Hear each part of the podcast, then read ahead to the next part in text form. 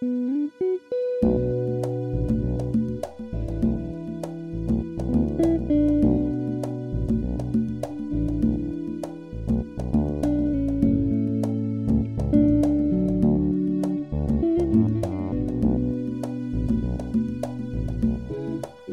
to What's Left to Do. I'm your host, Janelle. There were lots of moving parts that had to come together to make this week's episode possible, and I am so proud to be able to bring you this episode with Briahna Joy Gray.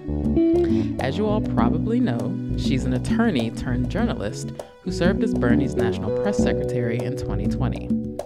As you all probably didn't know, she grew up abroad and therefore not particularly plugged into American politics.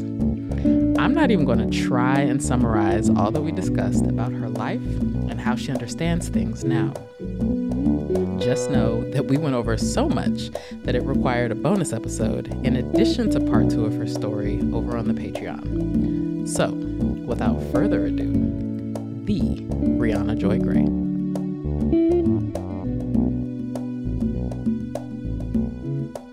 All right.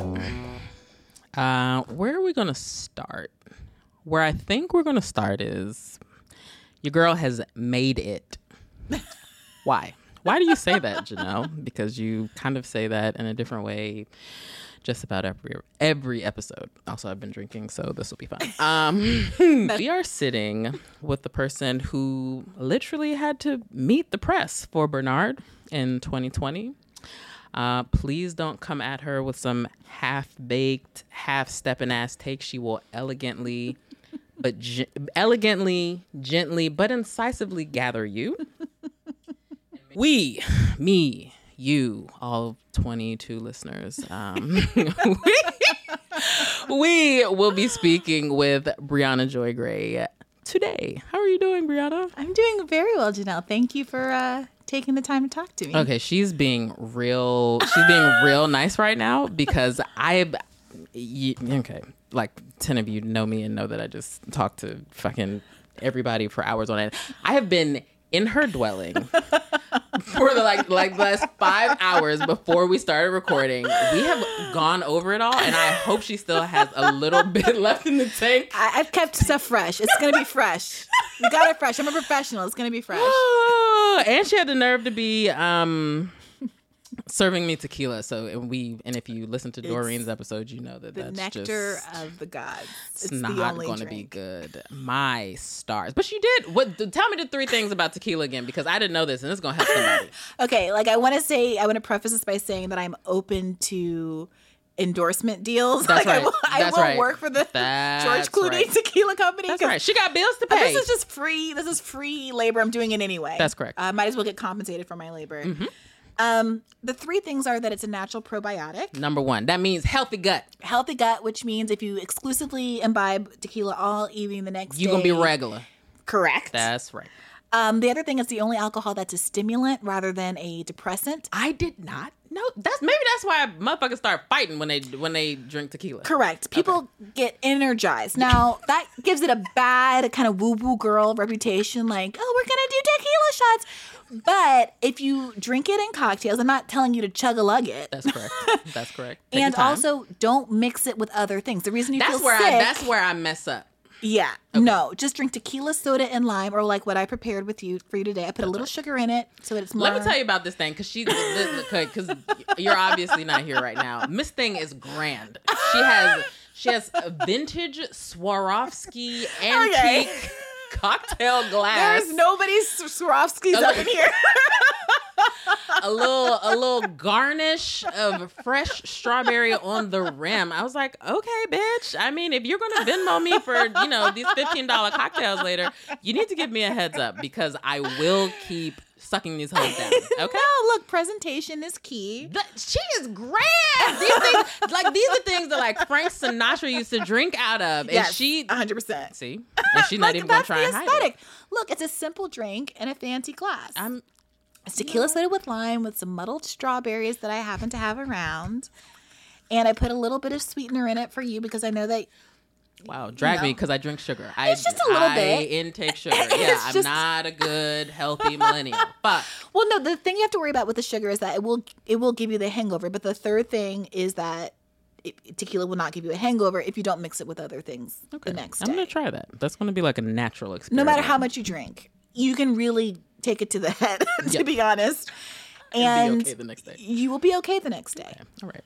I like what you. This is this is me being tipsy and making a ham-fisted transition. She said it is a fancy drink in a simple glass. You know what else is is fancy? What?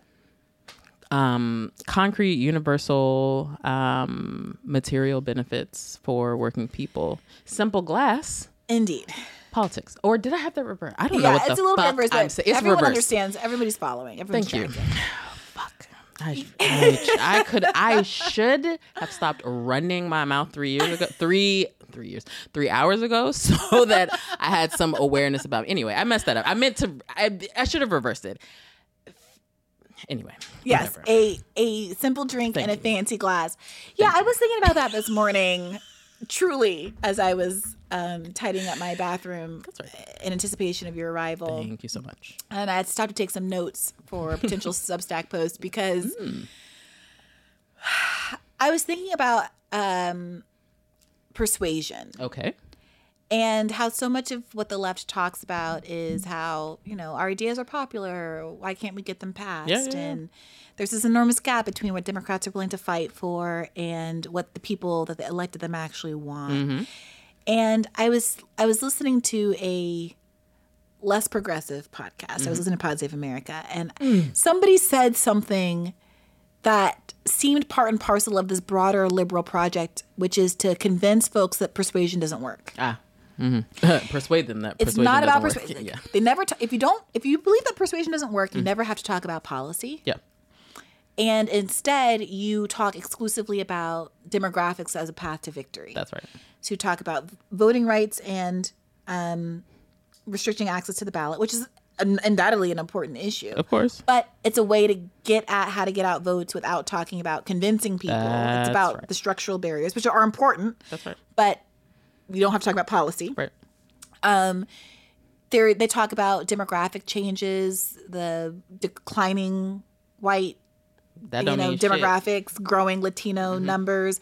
You had you know a person I consider to be a comrade, but whom I don't always agree with, Michael Moore, hmm. recently upsetting people with a tweet about you know celebrating the declining white birth rate, even though so much of that is, has to do with the opioid crisis and things we shouldn't be celebrating. and just people not identifying as white anymore for you know you know leg up diversity reasons but that's something else uh-huh. Sure, they, they were. ta- yeah, they were talking a little bit about about that on the um on the Pod Save episode, and I was thinking about the utility of that project, um, and how people I think in good faith ha subscribe to that idea, and they a lot of liberals think, you know. The, you know, there's good people and there's deplorables. There's Yep. no point in trying to convince them. If you try to ever flip a voter, it means you are going to sell out some aspect of your Yep. own agenda and that you're catering to racists. And da, da, da. yep, that's right. And there's just no kind of consciousness of the fact that, you know, Obama won twice because he was able to get this sliver Bing. of white Americans Yeah. who you can say what you want to say about who they are on the deep down inside, but they voted for Obama and That's they got right. him in office. That's right. That's right. And, you know, what that does is it, it obscures the extent to which we have a really simple drink that lots of people like. oh come on you better bring it back yes It's a really simple drink that appeals to a lot of folks, Mm-hmm. and it's being obscured in this way. That reality is being obscured Mm-hmm. by the liberal media in a way that is really quite invisible. Yeah, much like right. A glass. yeah. hey! That's why y'all pay her the big bucks okay? That's why she is the queen of the pay to the tree to the yawn thank you for doing what i couldn't do on my own goddamn show. That's so fabulous. Um that's cool. Way to way to flex on me right here. Or, or using my own equipment. That's cool briahna. Anyway um i had it while we were talking for you know the past five hours before we started recording. I clearly had it wrong because i thought you i thought you were from i just anyway i thought you were from ohio. You are not. You're from new york. I'm from but New tell us how a firebrand who, even though it would be really easy for you in terms of future opportunities to like, you know, uh, maybe Symone Sanders yourself a little bit. Like, yeah, like you could be, you could flip, and you could have a real easy, monetarily anyway, uh, life.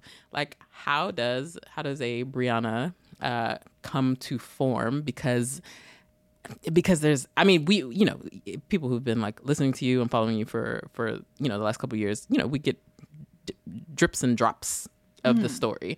But i i would like the entire thing on the record. So talk to me about where you grew up. You said new york but what borough? Where So Manhattan, but that was a simplification of my actual trajectory. tell me what you mean by that We moved to Manhattan when I was 15, okay where were you where before I that was largely grown up at that point. Uh-huh.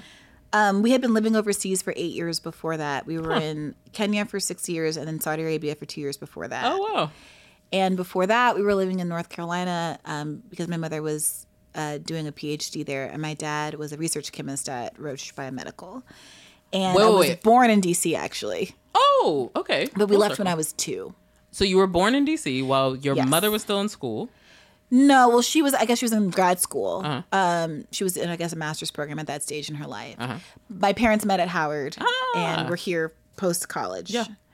Um, I've been saying I was born at Howard University Hospital, but my mother recently corrected me. I was like, "No, Where were you born? Not some other hospital that wasn't Howard University Hospital." dc general I immediately forgot. okay But my dad worked. It was the story was, oh, your dad worked in the labs and was able to like run down through the tunnels and come over like while I was in labor and da da. da.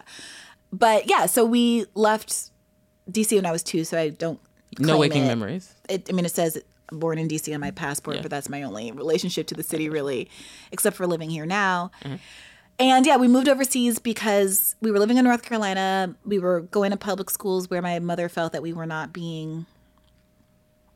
We were kind of getting on the black track, as it were. We what were, does that mean my brother who was reading long before he started element uh, you know kindergarten was put into like a slow readers group because he was Ah, black and yeah, quiet yeah, and shy yeah, you know and um my mother was tired of having to come up to the school and fight and and scrap advo- for everything and advocate right. for everything and for all our other little black kids that were in our classes together and Mm-hmm.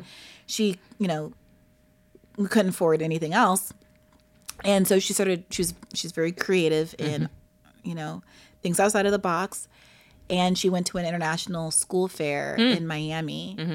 And came back deciding that she was going to get into the national teaching circuit. Ah. She had a master's in education already. was that what she was pursuing her phd in No, and she was pursuing it in psychology, Ah. but she kind of looked around and was like, "My professors don't make any money. Everyone in my department seems miserable. Yeah. What am I doing this for? I can make as much as a teacher, Mm-hmm. and then my kids could also go to these schools for free." i see So she already had a master's. My dad got certified. At first, he was just he was teaching gym, but later became a science teacher. Mm-hmm. Um, and we moved to first to Saudi Arabia. to Saudi Arabia, and we were Oh, Jed- wow. in Jeddah for two years. Wow. Yeah, um, How old were you when you were in Jeddah? third and fourth grade, Okay. What, what was your eight, nine. what do you, what do you remember about the difference between living in Saudi Arabia and North Carolina? There was a lot more freedom in Saudi Arabia, ironically. Really? Say what you mean. In Durham, we weren't allowed to like ride beyond the end of the cul-de-sac on Mm-hmm. our bikes. You know, we I couldn't go anywhere. Uh-huh. I mean, there were rules. In Saudi Arabia, because there's no crime, Mm. because one, you live on a compound full of expats, and two, On the that work on the oil fields? uh, well, so it was Saudia City, so ostensibly it was a compound for the airline, Ah, but there were, you know, lots of people do lots of different things for the airline, and they, I, there was a relationship between the airline and the inter- international school, which is why we were there. Um, so some people were mechanics, some people were kind of uh, more officey types. Yeah. You know, there was a melange. But like our, na- our come on, Melange. ah, that's that crystal glass talking. Uh huh. uh, but like our like our neighbors, I don't know. It was in some ways it felt it was very American. Our neighbors were from like New Hampshire, you know. Um, but You were allowed to play outside. I could go. It was a huge compound. I see. It had like dozens of swimming pools and Mm. tennis courts and palm trees and just you could ride as far as the eye could see Mm. and we were allowed to, to go anywhere and do anything I see. And rollerblades were big. And me and my neighbor Jennifer from New Hampshire would just skate. Mm-hmm. We would climb trees. Oh. We would like dig mud pits in the back. We would just wild Be out and have this like Harriet Tubman fan. Harriet Tubman is not I the word was I'm like, trying to say. wait a minute. Harriet the Spy. you do. I do not. I did not sign up for Harriet Tubman role playing in 100% not Saudi Arabia. Madam, that's that's not. I'm Wow, not equipped. I'm. I'm, gonna have to talk to a therapist about the Freudian synapse misfire that turned Harriet the Spy into that Harriet might Tubman. have to be cut the edit because I don't need that much grief coming on you on Twitter when this episode It's comes fine. out. I've said worse. um, but yeah, this Harriet the Spy fantasy that I had. oh fuck. Or being able to, you know, like in the movie, she's like walking down the street in her like little urban environment, like talking to the butcher and like writing notes in her little black Mm-hmm. and white journal and, you know, having her independent relationships as like a 10 year old in the world. Yeah, yeah, yeah. Um, and Saudi Arabia enabled me to do that. And because I was, you know, pre-pubescent, I, we didn't have to cover or anything Oh, like that. okay. My mom did. My Mm. mom couldn't drive, and she was not especially fond of Saudi Arabia. Sure, sure. But she did it for her children Yes, I mean, and they had a two-year contract, and she hit the ground and immediately started looking for the next thing. because it was just like, okay, it's cool, but nah, No, it was a gotcha. stepping stone, and you know I you have to kind of pay your due. There were more sought after and less sought after positions, and you kind of just have to jostle and get what you can get. And if it's the first post, you know, we ended up in Saudi Arabia. Yeah. Um, and then we moved to Kenya and What part of Kenya? Nairobi, Mm-hmm, and it was lovely. Yeah. I, um, I spent a lot of formative years there. It's an incredibly beautiful place. Yes. It's high altitude. And have you been? Mm-hmm. Well, then you know. Probably much more recently than I've been. Mm-hmm. 2014. Much more recently than I've. I haven't been since we left in 2001. Oh wow. Okay. What was what were the ah what were the biggest differences between um living in in Saudi Arabia on this compound American compound in in Nairobi? Like were you in a were you kind of in an expat neighborhood? Were you all Mzungu or what? Oh, look at you. Okay. That's right. She knows things.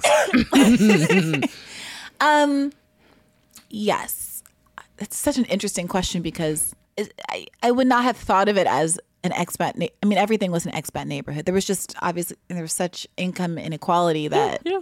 she was- she didn't encounter very many Kenyans. I mean, there were like you know some Indian Kenyans at our school. Um, I th- I recall one Kenyan kid in my class at one point, Leon, and he's the only one I can think of. Um, I- one of my good friends was uh, Indian Kenyan, and, you know, and there, you know there was a you know there's a class dynamic to that. Yeah, you know, and yeah. the when the col- colonial era ended, Yep. like Indians were put in charge as Yep. like this middle ground, and so you know that's the dynamic. So yeah, wherever we lived, it was other expats. Mm-hmm. And it wasn't a compound per se, but the housing was enclosed. Everyone has a gate and a guard. Yep. So High walls. high walls Mm-hmm. and it feels i mean it's both suburban and isolated for that reason you're not living like downtown or anything Mm-hmm. Right. and also there's just this you're even you're even walled off from your literal neighbor Yeah. who was like another teacher at the school you Yeah, know, that's right. you know but we lived we lived in this what at the time was a very small little gated community back behind the school and the international school there was a former coffee farm mm-hmm. i'm really trying not to use the word plantation But it I mean, coffee plantation. yeah, but it but that's what they are. Yes. like the art building was the old farmhouse, Yeah. and there were coffee fields all around it. Mm-hmm. And the housing development was embedded in the coffee fields, kind of like a mile behind the school, Mm-hmm. And along down a dirt road, which up here is paved now, but at the time it was a dirt road. And we used to ride our bikes on the dirt road to school every day, and it was like this little. I thought it was very beautiful. It was very beautiful. and Like verdant. idyllic? Mm-hmm, Yes, just rolling fields of coffee plants. They would flower at a certain point in the Mm. year. Everything grows in Kenya because it's wet Mm-hmm. and crisp. It's not hot or humid ever. Um, it like rains every morning, but then clears up by like 10, 30, 11. Yeah, that's right. Bougainvillea bushes growing on everything, terracotta roofs, Mm-hmm. uh, kind of white plaster walls. But it was gorgeous. I loved it. Mm. What, what were you able? Did you have the same free range in terms of play in Kenya as you did in Absolutely Saudi Arabia? not. Uh-huh, uh-huh. So I said we rode our bikes to school every day, but we rode our bikes until the one day I was sick. I was never, I never stayed home from school. Mm-hmm. But one day I was sick, and that was the day that my brother and dad got bike jacked on the school road. Oh, it was fuck. fortunate that I wasn't there. Yikes. And we weren't allowed to ride our bikes anymore. There, I mean, there was a lot of crime. Yeah, yeah, yeah. And every time you got in the car, there was a little bit of this feeling like of tension before you get to your destination. and 'Cause you're somebody could your hold you- yeah. and you're speeding up through intersections so you don't slow down and make yourself vulnerable to Ah, carjackings. ah. And that kind of thing was common. How did you understand that as a child, though?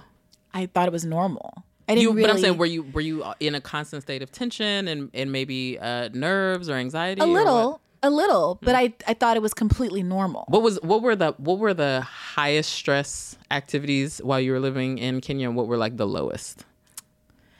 I mean, it, it just it, it wasn't conscious at the time, right? But I do remember if you were out driving at night, Mm-hmm. at the end of the school road, there was like this long road through coffee fields to get to the Mm-hmm. And there was an intersection at the end. There's no like traffic lights. Mm-hmm. At one point, they put reflectors down the middle of the road, like The little the circle little, di- yeah, to reflect back your headlights. Mm-hmm.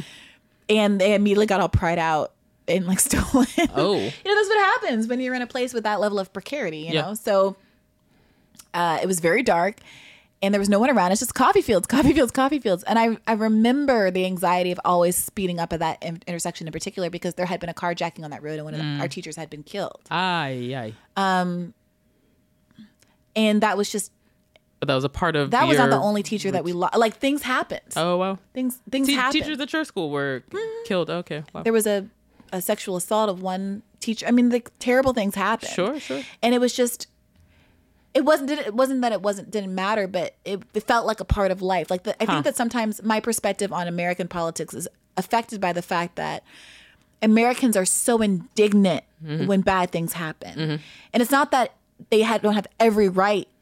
I mean, it's a terrible thing. Terrible things are happening. Yeah, yeah, yeah. But every, in other parts of the world, there's a little bit less of the. It's their sadness, the tragedy is still there, but the indignation, the how could this happen to me, Mm. Yeah. is muted by the fact that it Ah. happens with more frequency. That's right.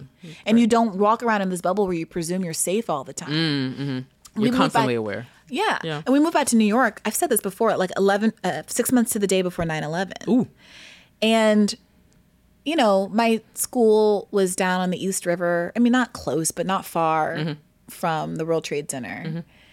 And my mom worked for the UN at the time, and they didn't know all, you know, planes were going down all over the place. No one knew what the next threat was going to be. Yeah. It was all very stressful for us. We were all in kind of high target areas. Yeah. We lived in Midtown, like blocks from the um, Empire State Building. And I remember our family's kind of feeling about what was going on. It didn't feel as anomalous and like this violation of our understanding of safety the way I think it did for most Americans. Uh, because you'd you'd previously come from a place where like our random, embassy was bombed in 98. Ah. You know, par- a, a close a, a parent of one of the other, only other black American families at the school, hi- you know, his mom died in, in that bombing. Ah. Wow. you know and so it felt obviously deeply tragic but just less anomalous. I see. I see. and it was I, I could feel the difference between my reaction and the reaction of other people Hmm. around me Mm-hmm. um, and i remember feeling kind of weird and a little you know almost guilty about it Mm-hmm. but it, i think that in retrospect my international experiences and witnessing a kind of a different level of poverty Mm-hmm. affects i think my willingness to make uh, some kinds of sacrifices because i see there's a, a lot a long way down. Do so if i if i make a little bit if i give up a little bit of something mm-hmm. it's nothing in the grand scheme of things. What do you mean when you say that? I, I ask a lot of questions on our podcast about I, I bring these people on. They are gracious enough to come on and talk to me and they're experts in their field. They're mm-hmm. organizers they're academics mm-hmm. they are politicians they're writers they're journalists. And i ask them b- the basic same question which is like how do we get this better? Yeah. like what are the obstacles in our way and how do we unpack them? Yeah.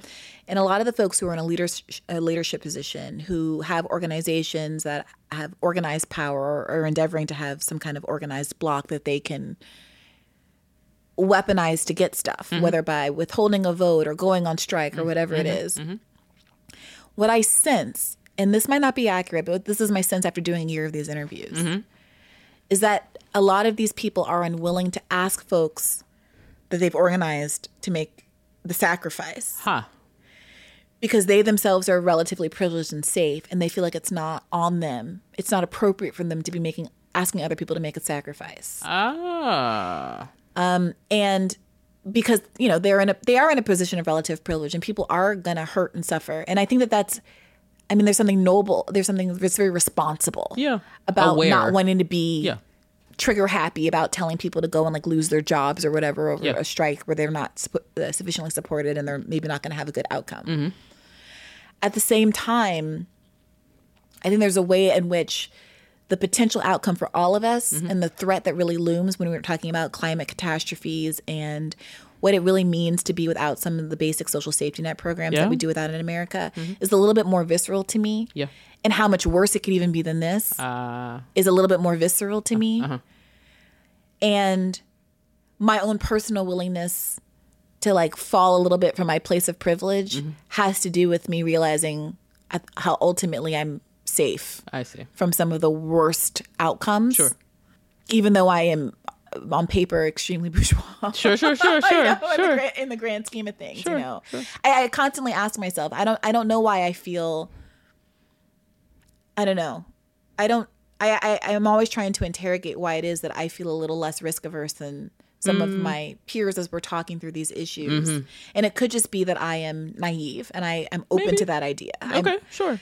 and maybe I am irresponsible. Maybe I haven't been in politics long enough. I'm open to all of that. Mm-hmm. But sometimes I, I feel like there's a gap between the rhetoric that is used on the left Ah, and what how people would behave if they actually believe the rhetoric. ah. And I think that's where a lot of this disillusionment and the frustration with the end of the Bernie campaign and all of that is coming from. I see. Let's say up to the point in your life from like Saudi Arabia to Kenya, you were uh, maybe in Saudi Arabia. Well, my understanding is that there's not like a ton.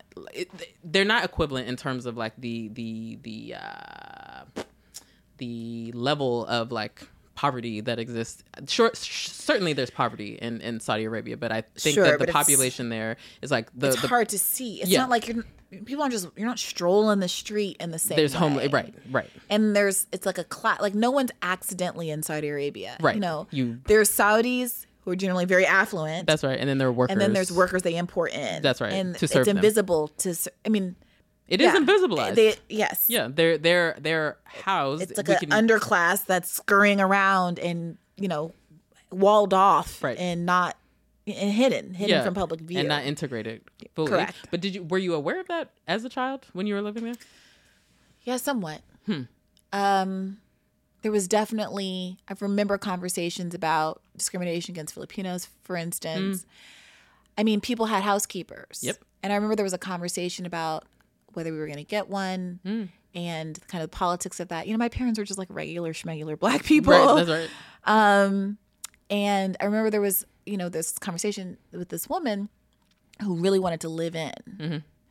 And my parents were like, "That's like a bridge too far. Like, can you do you want to come and like, Right, right. clean, like once a week, Yeah, once a month? yeah. You know, that kind of Yeah, kind of American when we need a- attitude toward Yeah. cleaning people. But you know, she needed a place to live, ah, mm, and she was like, "I will live anywhere. I'll do anything. I will." And and kind of like understanding that level of desperation. You know, I'll live. You know, in any any right. corner of this house Yeah, yeah, yeah, yeah. and kind of witnessing that level of desperation. Yeah.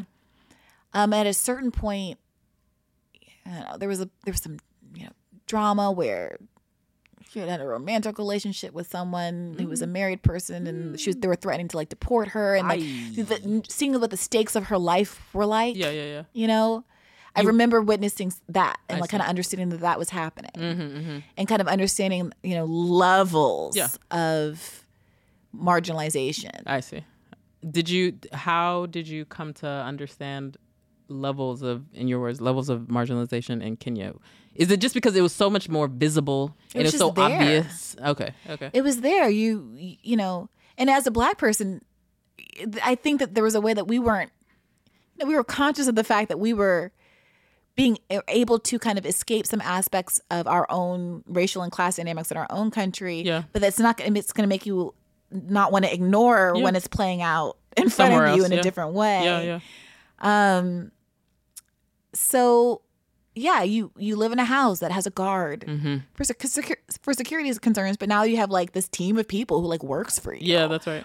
there's a guard, there's a gardener, there's a housekeeper. They can You afford know, this as teach as educators. Everybody, every single person, and then the people with young kids had like ayahs, like nannies. Hmm. Yeah, nannies. Yeah. Ev- every single everybody. Hmm, okay. And you can say, okay, I'm going to pay my staff twice as much because I feel guilty and I'm American, and Mm-hmm. Yeah. it's still completely, you know, it's affordable. It's nothing because the because the income inequality is that much. Yeah, yeah. and then you're in this game where it's like. I mean, this is the same thing that ends up playing out here in America is like private charity, and individual charity, Yeah, really the issue, yeah. or is this this is a systemic issue? And why is it that nobody here can afford to have anything, Right. and all the money is is circulating around in an expat Yeah, community? yeah, yeah. It's the same thing. I mean, the same story That's everywhere, right. all the time, right. in all places. It's That's the, right. It's the story. That's right. Um, how did you understand your family's through through the time you lived in Kenya? Kenya, how did you understand your family's class standing, or did you? Did you just feel like, no, we're kind of we're regular, basically? For, for did you feel like for Americans not living in America, we're living pretty regular? I mean, I had no real sense of what Americans were up to. Oh, I mean, I left when I was in, we were left in the second grade. but I'm saying through TV, like in film, you didn't get a, or did you guys visit back to visit like? I mean, yeah, but- but those are short visits, and I wasn't, I didn't, I mean, I knew that one could afford more overseas than you could back home. okay, you did know that. Yeah, our house was like nicer in Kenya. Or Yeah, least the and you had second uh, ha- and you had gardeners and a into. security and Yeah, but it didn't, it didn't, it didn't feel luxurious. I mean, No, you're no. having rolling power outages, yeah, yeah, yeah. water outages. Like everything's a little bit like covered in this red clay. Yeah, the dust. And you have old clothes. I didn't. I don't think I ever owned a pair of jeans that weren't my brother's and didn't have like a boy crotch bulge until eighth grade. Mm-hmm. When we did it, we like we took a trip to South Africa and I bought like these like tight fitting Israeli jeans and you couldn't tell me anything. like, you know, I it, it didn't. It felt just you had to have a guard for security reasons. yeah, yeah. And then it was like you moved into a house and it, there was a gardener who was already taking care of the property. And it was almost like if you didn't keep the gardener, you were just like Being taking this guy's job away. Yeah, it almost like you inher- inherited it when Yeah. you moved to a new place. Yeah. Um, and yeah, we. I remember it was like almost uncomfortable sometimes with the housekeeper situation because, like, you know, we didn't. Our parents didn't let us ask him for anything. He wasn't our house. Like No, he was no. there to help our parents. Yeah, like yeah. we.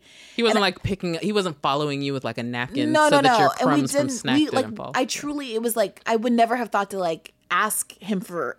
I- We just walked by each other and you know it was like hey Shadrach hey Briahna like we just moved past each other in the house yeah, yeah. I remember our cousin came to stay with us for a period of time, and there was like a whole kerfuffle because he had been like asking him for like specific breakfast Oh, meals I and like. Mm-hmm. to do stuff, and my parents were like, "No, no, no, that's not the No, dynamic." that's not what we do here. That is not what we do here. Uh-huh. like he, you know, he, this is his job and he has responsibilities, Right. and like, but you aren't his boss. No, Like, yeah, that's you- right. It's not you. You, need to go make your bed. Shut the fuck up. Right, right. But it's difficult to enforce like kind of basic like chores and responsibilities Mm-hmm. when you are in this cultural environment that has different kinds of expectations. And I think that my parents really wrestled with it, to be Mm-hmm. honest.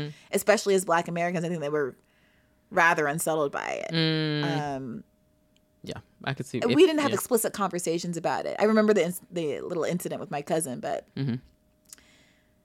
but they try to they try to keep you guys as grounded as possible and not and not kind of like warp your view of like I, I don't know your uh, your domestic life I guess Yeah, but also I just it's hard to explain how it how not how not glamorous it was. no I understand what you're saying because it's because I think I think when we when you know Americans hear this the, the the image that is conjured up is like you know someone like at your beck and call Right, no one's sitting- walking around in like a tuxedo with a right, silver right, tray. right, right, right. The gardener comes. He's he's pulling weeds. He's watering, play, like planting the flowers. You know, minding his business. Security's out front. You know, It's making just, just, some twenty something hanging out. Hey, Robert. yeah, yeah, yeah, right, right, right, right. You know, he's he's there just in case. yeah, but no one's at your beck and call. Just No.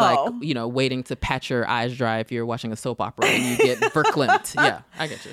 No. Mm-hmm. No. Yeah, you just they're just working, just doing their job. Yeah, it's part of an economy that it's like yeah, you literally almost inherited it with the house. Yeah, that's right. Well, that happens a lot of different places, like the, particularly in like the African diaspora. Like if you go to the Caribbean, it's the same thing, and you know many Caribbean like it's I, I get what you, I get what you're saying. Um, how did it feel moving back to America? So after a couple years in Kenya, my mom started. She left. She quit the school and started consulting for the UN. Why? Do you know why?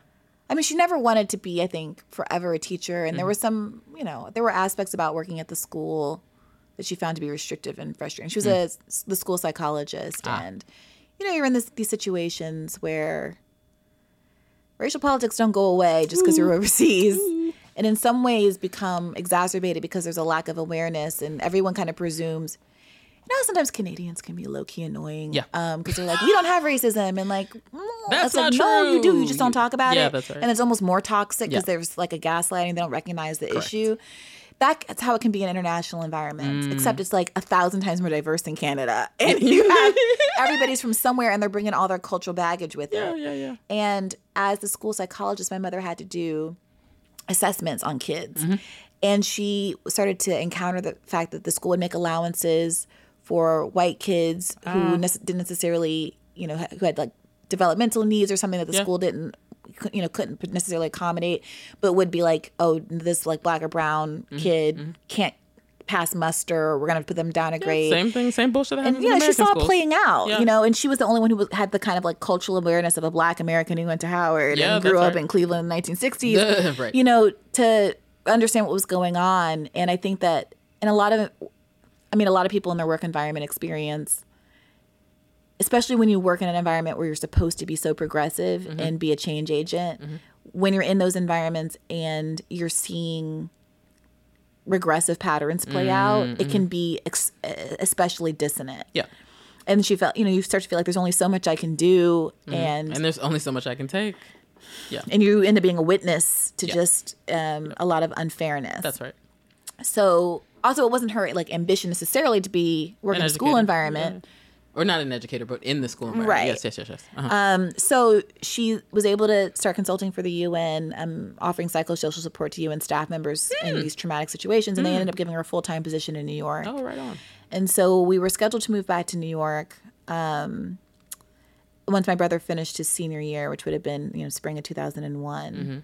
Uh, and and she had moved back to New York already uh, and like visited us because her region was East Africa, but they needed her back, and it was just us and our dad.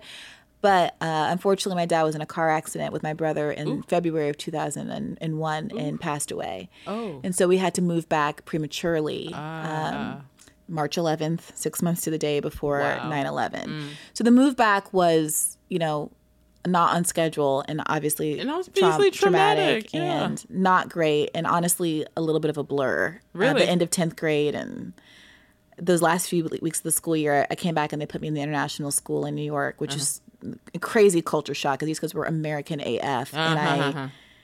they were big and they had beards and I didn't understand. who, who was big and had beards? American kids are big. Even this is an international school. They were international, but it's something in the water or the milk or the chicken. These kids were enormous to me.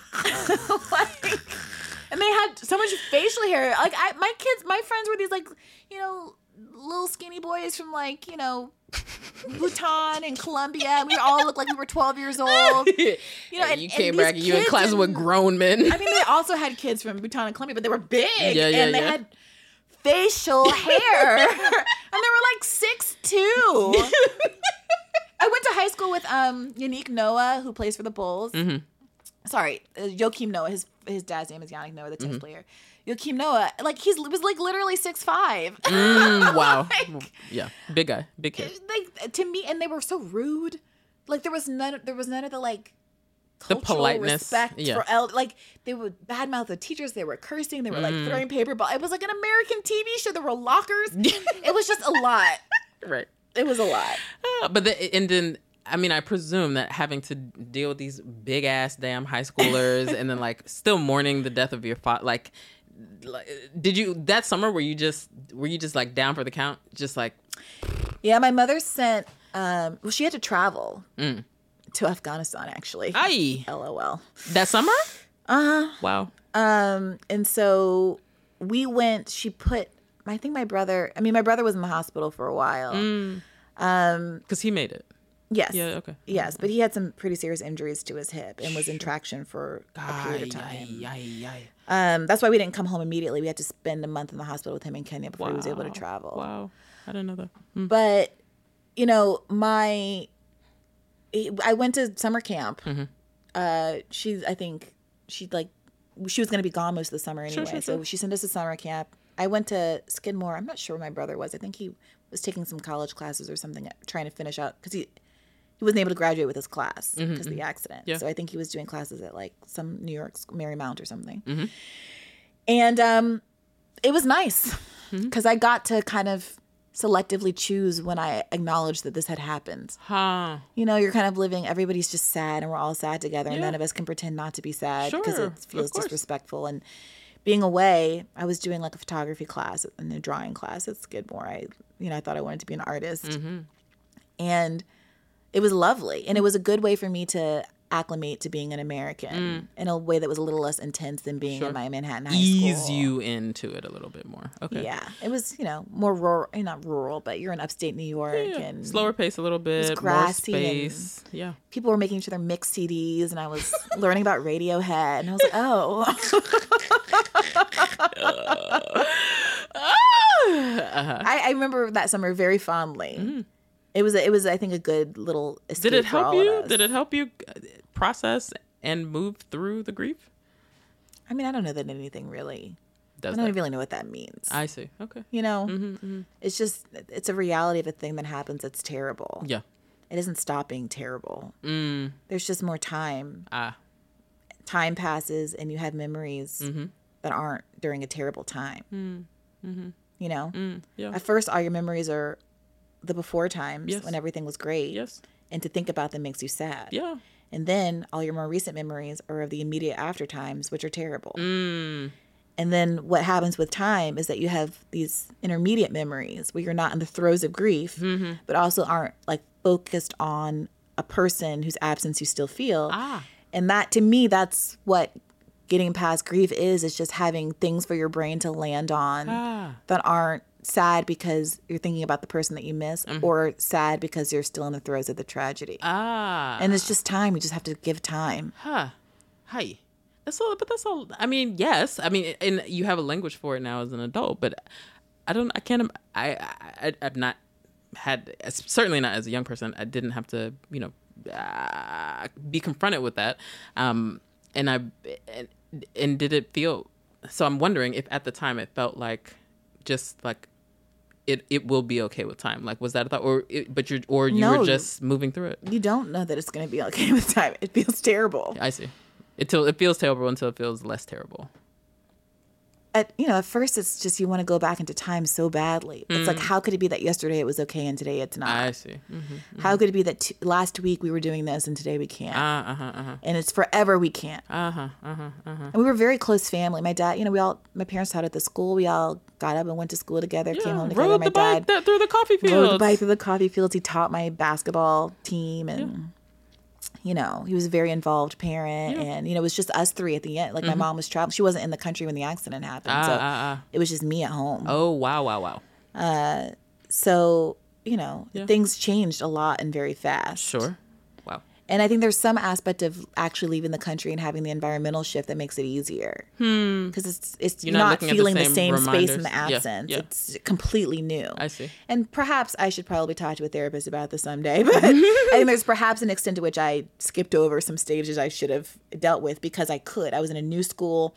People didn't know us. At the old school, Mm-hmm. that last month, it was everybody knew my dad. Everybody. He was a beloved teacher. Yeah. He taught all the sports teams. He led all the trips out of Mount Kenya. He was young and handsome Yeah. and athletic and fun Mm-hmm. um, and silly and you know so it was hard because we were all grieving as a community Ah. mm. and you know there's there was a certain degree of escapism that Yeah. coming back to America and then going to Skidmore and then having this new school. Mm-hmm. You know, my dad was supposed to be a teacher at my new school, but like, nobody actually knew that. Ah. I nobody see. Knew him. So you didn't have to really deal with it. Right. And then I was off to way. college, Mm-hmm, you know, two years later. Sure. And that's a whole, I, re- I reflect now on my freshman year of college and how close it was to the tragedy and how I was like, very much like, oh, that was something that happened a while ago. And I didn't, I never brought it up. I never talked to any of my friends about it. It, at, at first in college. Really? Never, I never came up. I never, in re- and in retrospect, I mean, I'm still friends with these people, and I sometimes wonder what they think. Uh-huh. As I now, as an older person, bring it up more. Uh huh.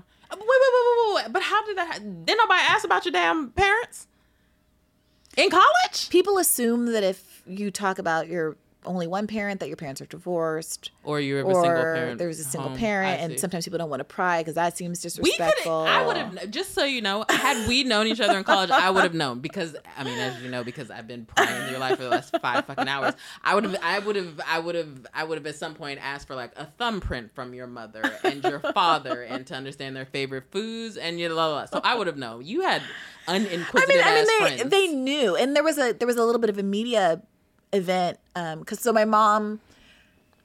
At one point, when I was a freshman, and I'm sorry, mom, if I'm mex- messing up the timeline, but she quit the UN because the UN wouldn't let her do any press about the accident. Why? There were some aspects of the Oh, accident that mm-hmm. were involved litigation and da da da. Sure, sure, sure. The driver of the other car worked for the American embassy and was basically protected by the embassy and never faced any consequences at all wow. And there was some evidence that he was impaired and there was some Yikes. efforts to not let that come out and there was a whole thing Wow. and so at one point we did a diane sawyer interview when i was i think about to go to college i think that summer Mm-hmm. and there was a big write-up that came out by wil haygood the guy who wrote the article that led to the help Yes. movie Yes. Yes. Um, Wil Haygood wrote an article in the Washington Post about my father's accident, Mm-hmm. and so there was like a there was like a media trail of some sort. I mean, it was early days of internet. You could still Google. Mm-hmm. Yeah, you could yeah. give a Google in two thousand and three, Sure, sure. and that kind of stuff would come up. And some people figured it out. Mm-hmm. I remember my my college boyfriend figured it out without me having to say anything. And I remember being very appreciative that he had put in that work. I got you. What was the rest of high school like for you in New York with, with all these? uh, I loved high school in Kenya. I was finally getting a little bit out of nerd zone. I was on the varsity basketball team as a sophomore. Uh-huh. We won the I, see I International School of Southeast Africa. I, I the ICEA championships, Mm-hmm. however you spell that. um, we were like killing the game. Sure. I got the lead in the school play. Nice. Like You're starting to blossom. I was starting to blossom. Like By socially, the way, uh-huh. it was a five person play. The woman who played my like I don't want to say sidekick, but she, I was like the main antagonist, Mm-hmm. and she was like my backup buddy, mm-hmm. Mean Girl style. Mm-hmm. she is now a professional actress, Really? who's been in a Marvel movie and is now in like. Oh, what is this show on like Netflix? She's great. She's a lovely woman, Maame Yaa Boafo. Like, shout out to her. Oh, But I think nice. that's hilarious because Right, I was saying I there. yeah, that's right. No, I could. That She's very talented and That could be me. she's talented and beautiful and great. Um, but yeah, I, I really loved it, and there were it had its problems, but it was a real community of expats, and I don't it was a community. You kind of were like, I don't know, you were you were living in a world inside a world, for better or for worse, and you were all kind of tethered together. And in New York, there were things about New York that I really liked: more freedom. I had my Metro card mm-hmm. and could walk up and down the street and it was again in Kenya it was not safe you weren't ever Yeah. outside you were driven from point A to point B some people had drivers and Yeah. you know all that stuff in New York suddenly I could go anywhere and do anything What were you? Hold on. what was I doing No, nothing there's- walking to the McDonald's down the street hanging out across from school like traipsing up and down like the, the East bit? River no we didn't do anything I was such we were such nerds Uh, we didn't do you. a goddamn thing Really? Hell no. And our and our parents thing is a lot of the kids like their parents are European or whatever, and Mm-hmm. we were allowed to drink, but it was never like wild. We, and my mom knew everybody knew. Yeah, yeah. We never got drunk. We would have like a glass of wine at Nora's house. Sure. And then go home. No ragers. it wasn't deep. Like nobody treated alcohol that way. In New I mean, I'm sure some maybe some other kids did, but not my nerd ass friends. Oh my god. Um. So so were you still? But were you still? Did you go back to being a nerd after you started to blossom in Kenya? Did you go back to being a nerd I in never New York? stopped being. The thing is, I wasn't. I wasn't that kind of nerd that was like socially inept, you know. Or I, I wasn't ever that kind of nerd. I was a nerd because I didn't do cool girl shit. Why? Why you give me all that sister girl name to say cool girl shit? You know, like cool. I, I didn't. I was not popular with boys. Okay. Um, In New in New York or in Kenya? anywhere Okay. ever. okay. You're so ridiculous. and nowhere on on uh God's green earth. um and I didn't do you know, I I didn't do drugs. No one really ever even offered. And Really? I mm-mm.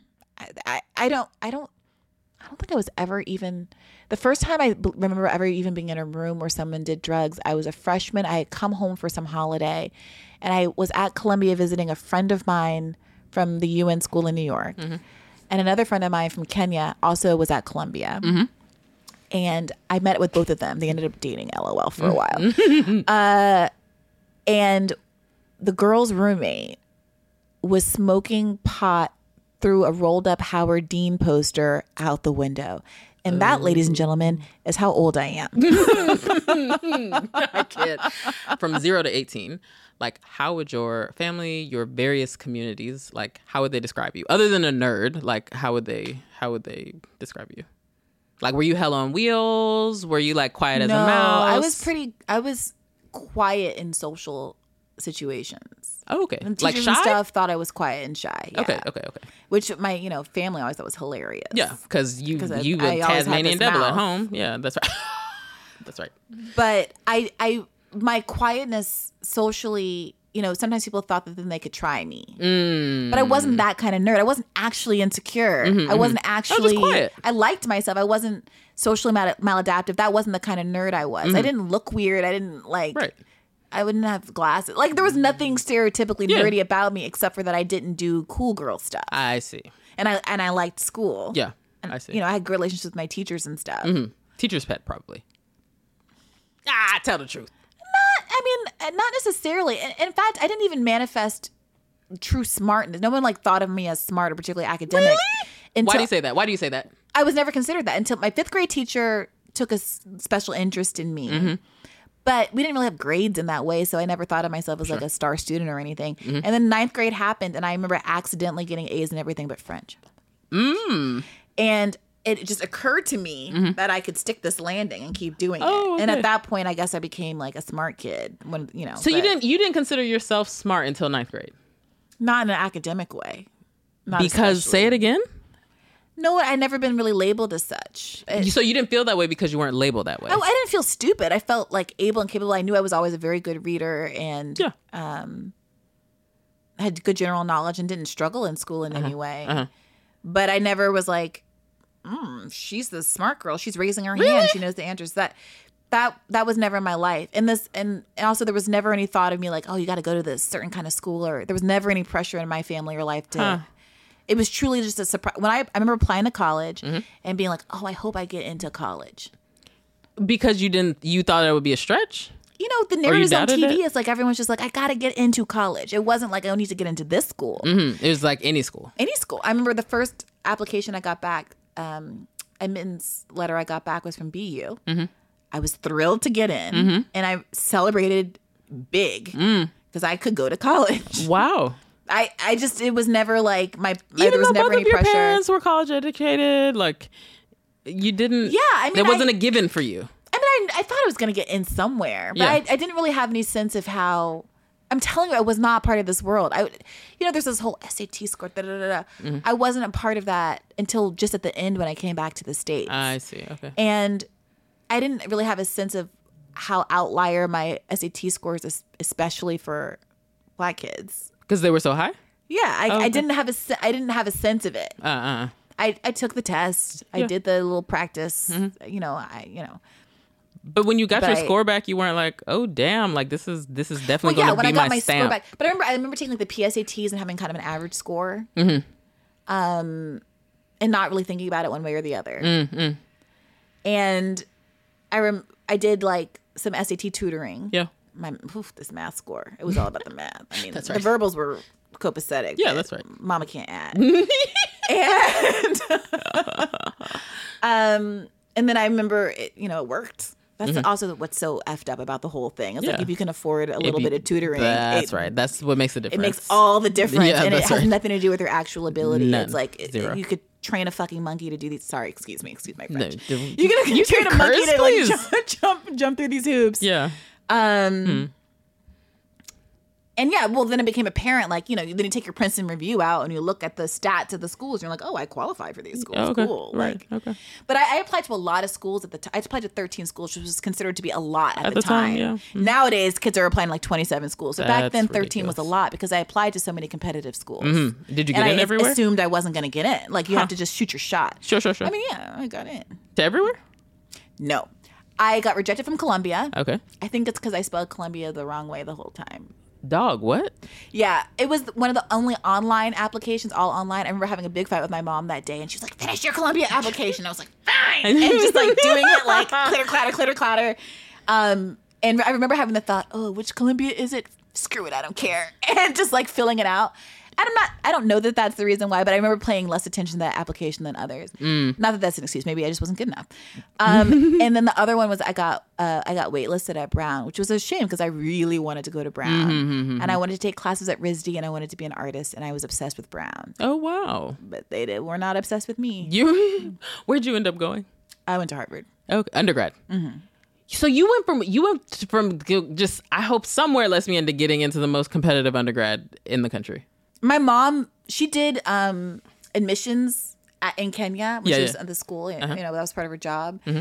And she says that I was insane. Like she knew, she knew that I could get into these schools. But then why didn't she say anything to you? You sitting around walking around the I house just looking really simple. talk about it. Like, How did you not talk about it?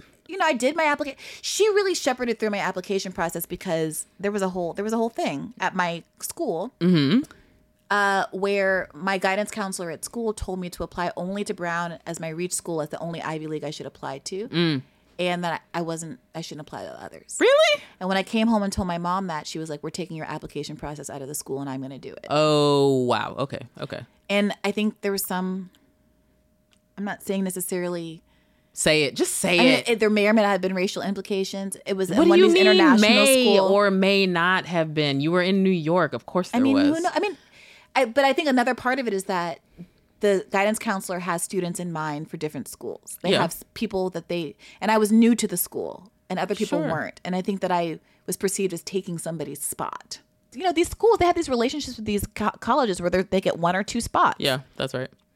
and I think I took one of the spots. Pe- a lot of people felt entitled to that spot because I was Mm-hmm. Oh, wow. new Yeah, too. yeah, yeah, yeah. You know, You compared hadn't- to all of them, I had only been there a couple years. That's right. You you you you jumped to the front of the line in the farm system of elite private this schools. weird. This is also stupid. I know a lot of people are going to be like cringe, and this is stupid. And Harvard should be abolished, and that's correct, hundred Yeah. percent. And they should also abolish my student debt while they're doing it. Ooh, also. I'm I'm with you. Mm. There shouldn't have these hierarchies. It's ridiculous that people have to fight and scrap so much to get into these schools because it does, in fact, make a difference in your life outcomes. Yeah. And that's a crappy world we live in. Your whole life shouldn't be directed That's right. as to like how studious you were, what opportunities you had to take prep courses when you were 17 years Yeah, old. that's right. I'm 100% with you. Yeah. And I, you know, And at the same It's time, true. Yeah, yeah, yeah. Right. and I hope if I ever have kids, by the time they get to that point, we Mm-hmm. will have been able to tear down that system, so I never have to go through this process again. That's right. Because I'm not doing what my mama did. I, I ain't, I ain't got it in me. It's, it's, it's it's corrupting. It changes who you are. It Yeah. changes your incentives and your priorities. That's right. You buy into a value system no matter how hard you try not to. That's right. because there's so much That's the water you swim in. esteem to be earned. Mm-hmm. And it's very difficult to let go in a world that sometimes doesn't esteem you for the right reasons. Ah, mm. wow. When you when you decided to, uh, I don't want to ask that question. Did you have an idea? Do you did you have an understanding of your parents' politic or ideology growing up? Yeah, so less so my dad, who was kind of, you know, just re- more regular and earthy, and and also I don't know if I would have understood his politics more if I had known him as an older Sure. person. Sure. Um, but he was from Virginia, um, you know, Tidewater area. Mm. He was the youngest of seven. Big, kind of normal, religious, you know, Black Southern family. respectable Southern family. Yeah, yeah. You know, working class. My grandfather worked in the shipyards. Mm. My grandmother, she died before I was born. My dad was 15, Mm-hmm. um, or a little bit younger. Uh, was a homemaker. Mm-hmm. Um, you know, r- raised Christian but didn't practice. Mm-hmm. I never. I don't remember really him saying. I don't remember talking to him about politics. you don't have any particularly political memories of, or or memories of discussions or you None. know him sitting down at dinner table like None. we really And- need to Nope. Mm-hmm, And that's an interesting conversation. That's an interesting question for me to ask my mom, actually. Hmm. I remember more about my mother's politics in part because it came so much from her parents' politics. And boy, oh boy, were my grandma, my grandparents a trip. what do you mean um, my grandfather, so my grandparents were very young. Mm-hmm. Uh, they had my aunt when my grandmother was 16 and my mom when she was, my grandmother was 17. Wow. You know, they were my grandmother was always kind of like a free spirit hippie type. So this is like 1960. She's Mm. Yeah. Mm-hmm. had my mom. She's 17 years old. She's into transcendental meditation. Really? Defined herself as a Buddhist for my childhood. Now she, you know, everyone becomes Christian when they get older Yeah. and More you know, conservative. sick and things happen. But Sure.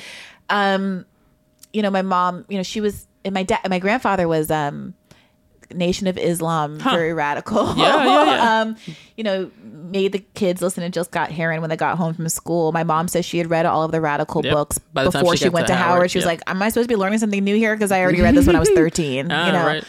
um, my mom tells a story of like coming home from school one day and they had painted the walls black and gotten white shag carpeting and there were you know macrame plants hanging everywhere and they always had a big fish tank and I think it was just like this kind of trippy Groovy house. groovy they were dancing and there was music playing and Mm. her parents were young and Mm-hmm. hip and cool and my grandmother is like this tiny chocolate woman with a big big fluffy hair Mm. and huge eyes and people used to say she looked like Diana Ross and you know like you know and people didn't you know black that wasn't necessarily a compliment in the black community. She was considered to be too skinny and Yeah, bony yeah, and yeah, da da yeah. da. Not- But you know, beautiful and effervescent, and you know, I think my mom learned to question authority Mm. and to be open to more radical ideas. Ah. Although my grandfather was so radical, I think that she interpersonally Mm-hmm. has a much. She's a very like approachable, Mm-hmm. sweet.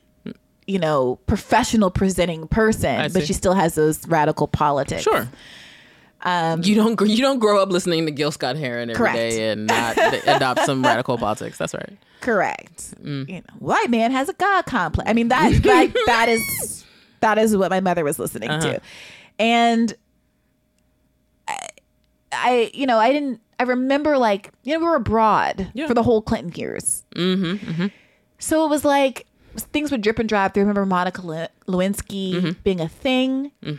I remember my mother having some takes that I felt I remembered at the time were out of step with what we were supposed to think. Like I mean, I remember, I remember thinking there were conversations about like, oh, the, you know, what are what else is on the agenda that we should be thinking about that's getting brushed under the rug because this scandal is being a pri- is a priority, like so- from sus- substantive concerns. Mm, mm-hmm, I see, I see, I see. You know, the you know two thirds of the CBC supports the crime bill. What about the other one third? Mm-hmm. You know, when we were back in the states, I remember 9-11 happened Yeah. almost immediately, and there was this all of this Islamophobia Yeah. and all of the American flags went up, Yep. and it was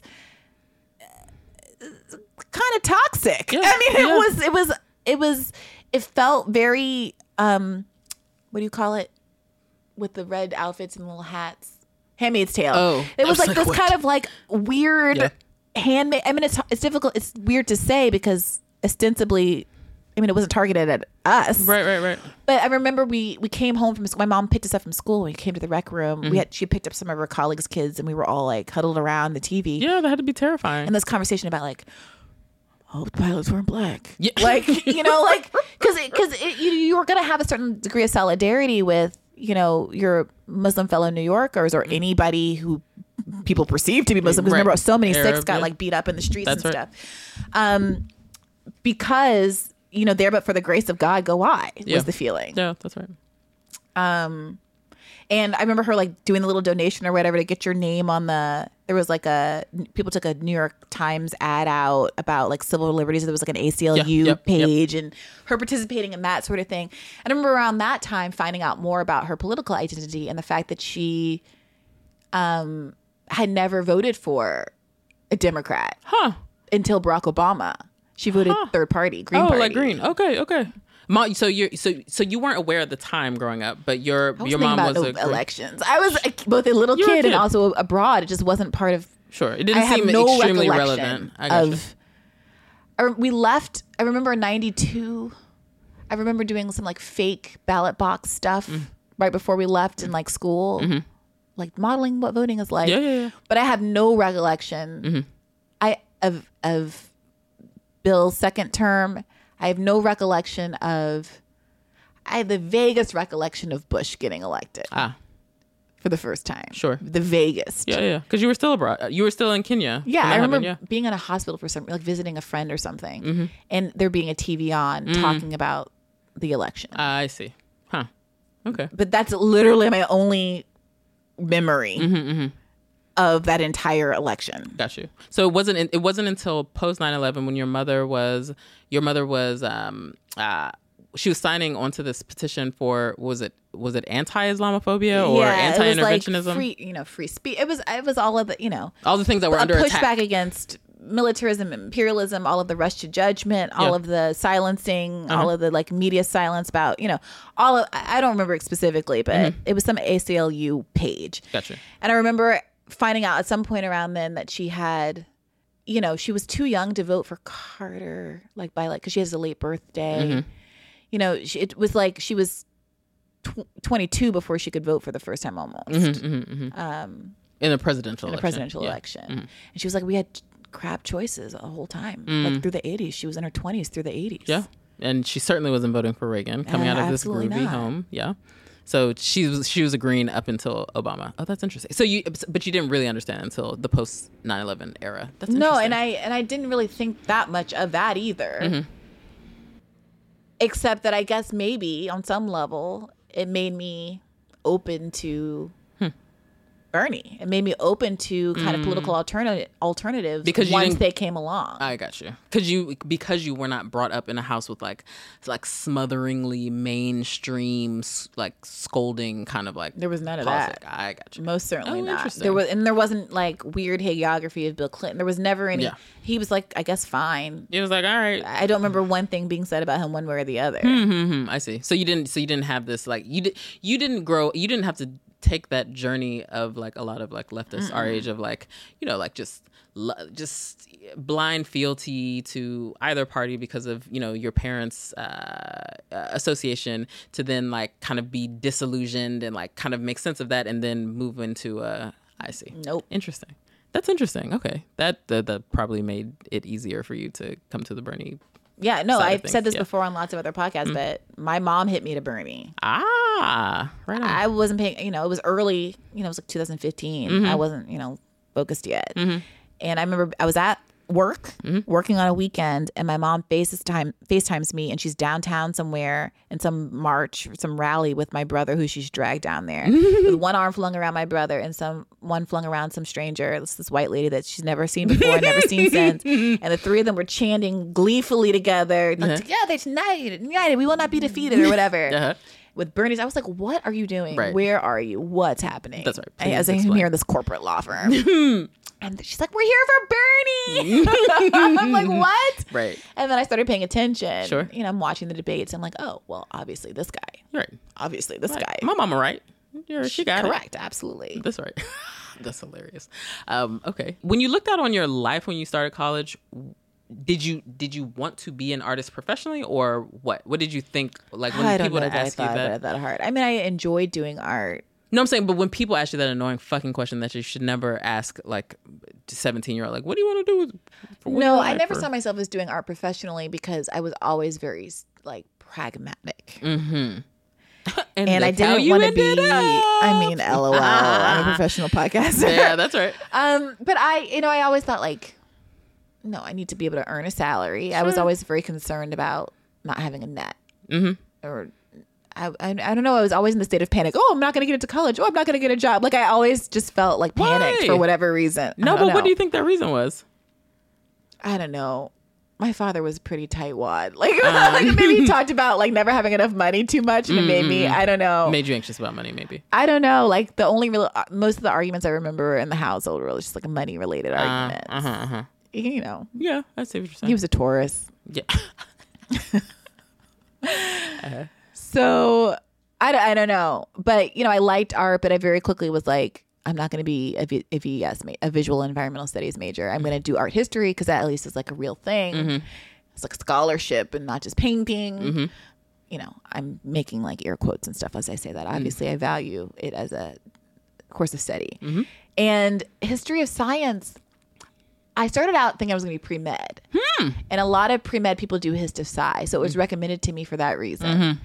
And then I very quickly realized I wasn't doing pre med. Mm-hmm. But hist of sci is so interesting. Oh, interesting. I think it's just the most interesting major. And I think it's become more popular over the years. But back then, there were only 35 of us in the concentration. And uh, Harvard is one of the schools where hist of sci really started. Stephen Jay Gould was at Harvard. And my mom, in her psychology studies, just had so much admiration for Stephen Jay Gould mm-hmm. and many aspects of the discipline and the people that we were work uh, reading. Mm-hmm. And she was so pleased mm-hmm. um, that we had this, you know, thing to talk about that we had in common. Mm.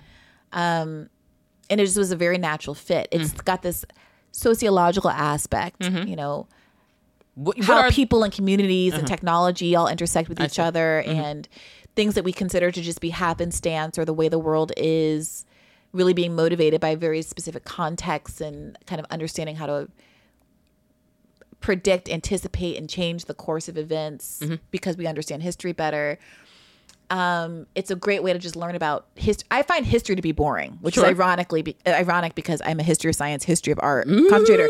But I find looking at history, I think straight history is often just the history of wars, sure which conquest? I yeah, mean, like, right. okay, whatever. oh, look, we're gonna do World War II like for the fifth time. Like this is all you learn in high school. Sure. I get it, Archduke Ferdinand. Like, I get it. Like, I get it. He was a like, bastard. an entire yeah. ass world. I can't tell you one thing about like Colombia, Yeah, but I can sure. tell you a zillion things about you know, you know, Austria. Like, yeah, that's can we right. not? Austria, Germany, France. You know, right. so- run it down. I I really liked being able to learn these other like access history and things that happen through Mm-hmm. other lenses. Looking at I learned so much by memorizing art pieces when they were painted, with the content of them. I learned so much about religion through art history because Ah. so so much of art was about these religious scenes. Yeah, and yeah. I would never have known about the I don't know what do you call it ascension.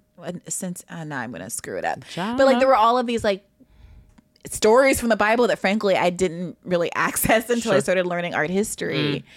Um, and the same with you know the history of science is the history of technology, is the history of disease, is the history of uh, of its cultural history Yeah. and political history and Geography. geography Yeah. and I don't know. I, I just found it to be a lot more dynamic and personal than your, your typical history class. Oh, interesting. Okay.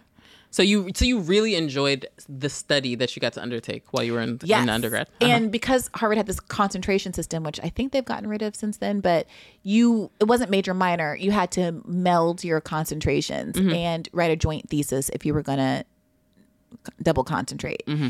And so I got to like smush these disciplines together in a way that had like amazing amount of synthesis without even trying. I was the first person to Ah. ever put these two together. oh, nice. And I ended up writing this thesis about anatomical atlases and why photography, which was really deployed in these specific scientific ways in the late 19th century, was never de- deployed to create anatomical atlases. So, you know, Mm-hmm. to this day, people study from like pictures um, and not photographs really of the body. Like you, you have your Gray's Anatomy and Mm. Yeah, like, yeah. what is it? Is it just, does it serve a didactic function because it's clear in a way that photographs weren't? Or were there other kind of cultural implications to Ah. photography and how it was used at the time that Oh. made it, people resisted putting it, using it to take pictures of these like corpses Oh, basically. And interesting. it was a blast. Yeah, yeah, yeah. I mean, it was stressful, but it Sure, was a sure, sure, blast. sure, I. I, I just, I was so enriched. I was so in, intellectually stimulated by the end of my college career. Mm-hmm. And then I went to law school. Wait, but did you lose your mind at Harvard at all? You said you didn't. You didn't see your first like doobie being smoked until like your freshman by year. By lose your mind, you mean like stopping square? what? What does stopping square mean? I mean, like, uh, did I get cool and like No, did you no like cool did you did you like were you streaking through the quad nude? Were you TPing the dean's No, house? Like did I you never did primal scream. one more time? That's what they called it before exam period, where you ran around naked through the quad. I never did it. Okay, I was just I didn't Because here's the issue: there's only so many Okay. black kids who do it, and you, everyone's looking at you. Like I remember fully when Marcus did it. Everyone was looking. Also, he was tall as hell. Like everyone was staring at Marcus, Marcus, Marcus's naked self. Yeah, that's right. because he was too obvious. If you can't do it while you're black, everyone's No. looking at you. Okay, I was also just using that as like a hypothetical question. I didn't actually know that you were going to tell me about something called primal scream. Yeah, primal scream. Um, it's very cold, also. Cool. So you didn't do that, but did you lose your fucking mind? Like just while you know, just I'm I'm popping a Molly before breakfast, and we are gonna roll through classes today. No, I notoriously, I this, I don't. No. I don't say this. I know this is the opposite of cool. I would never lie about this because telling the truth makes me seem worse than in the lie. Uh, The oh. truth is though that I've never even smoked pot to this day. Are you being honest? Yeah. Are you being very serious? I'm truly serious. why? Why? Are you avoiding it on purpose? Nobody ever. It just never came up. That's not true. You went to Harvard. I'm. T- I told you the one time that I saw someone smoke pot in my college career, and it wasn't even on my own campus. But you, but I'm saying uh, Samantha wasn't walking down the hallway like like shotgunning hose first thing in the morning. so my friends and I, we've discussed what. So some of them smoked pot and college. They like found ways and they did things. But when we were all together, it never happened. And we were discussing why it was that the pot wasn't more of a presence in our college life. In retrospect, we're like, what happened? What was wrong? What? And I think part of it is that everyone lives on campus at Harvard. was cocaine? Yeah, there had to be. There maybe y'all just weren't doing the drugs because there's a lot of drugs being yeah, done at so I will say I did some once see people doing cocaine in a finals club. And I, I truly didn't even get Oh. You didn't what register what thing was going on. But in retrospect, they were all doing lines. correct. Got you. But you and your crew didn't even smoke weed in college. I remember p- people had like alcohol in their room, Uh-huh. and like that was the That was the was main drug concern choice. about getting Okay. written up. Okay. But not not weed. Okay, but what is keeping you from smoking weed at your big age now? No, I'm not saying you have to. Excuse I'm just wondering. I'm just saying. I'm just, I'm just saying. What is it? Just like you just like it didn't happen, so it's like ah, that's not something I have to do. You've never smoked weed before. No, That feels like an injustice. people But are always my our producer. You don't. You won't even ingest. You won't even like eat it. It's not you won't even, but no, I haven't. Oh, okay. Okay. All right. Yeah. Have you ever? So you, you've only ever been tipsy or drunk, not like high on anything else other than alcohol. Correct. Wow. Wow. Is this widely known? Yeah, I think so. I mean, it's come up. I think it's come up on Bad Faith. Okay. We definitely talked about it on the campaign, although I don't know it ever ma- made it into an episode. We were joking about doing a 420 episode on the Ah, campaign, uh-huh. and our my producer then, who is my producer now, Yeah. um, was like, "You should smoke for the first time on the air." But as we all know, the campaign ended uh, before 420. Yeah, that's right. wow. Okay. So you had to be ironic and go to an Ivy and not do drugs. Okay, that's fine. Cool. But but you there is no other way that you lost your mind. Like you didn't get into like skimming credit cards or fucking stealing somebody's mink from their, you know, great mama, great grandmama or whatever the fuck rich people call their No, relatives. I was in an a cappella group. I mean, okay, before we started recording, I was ribbing her about being just a herb ass hoe and like this. It doesn't get any more herbaceous than acapella. That's pretty fine. herbaceous. That so that was so it was just like nothing zany, nothing edgy, nothing nothing good. I never even threw up from alcohol until after. Go away! What do you mean? Until law school, I think was the first time I ever even threw up. From Really? drinking too much.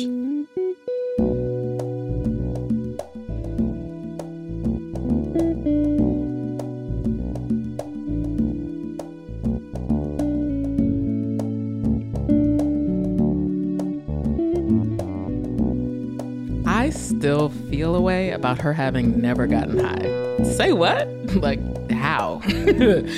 anyway, in part two, we learn how she got radicalized, which may sound ironic in that it was a result of going to Harvard Law School. Her unplanned exit from law to journalism, and if she had a wand to wave, what infrastructure she would erect for the left. And all the tequila we imbibed has Homegirl making it plain. Okay? You hear me? Ooh, uh, you can head on over to patreon.com slash what's left to do for both part two and the bonus episode. That's P-A-T-R-E-O-N dot com slash what's left to do. If Patreon isn't your thing and you'd still like to support this work, you can go to what's left to do.com slash support and send us a donation in the tip jar. All right, see you over on Patreon for part two and the bonus.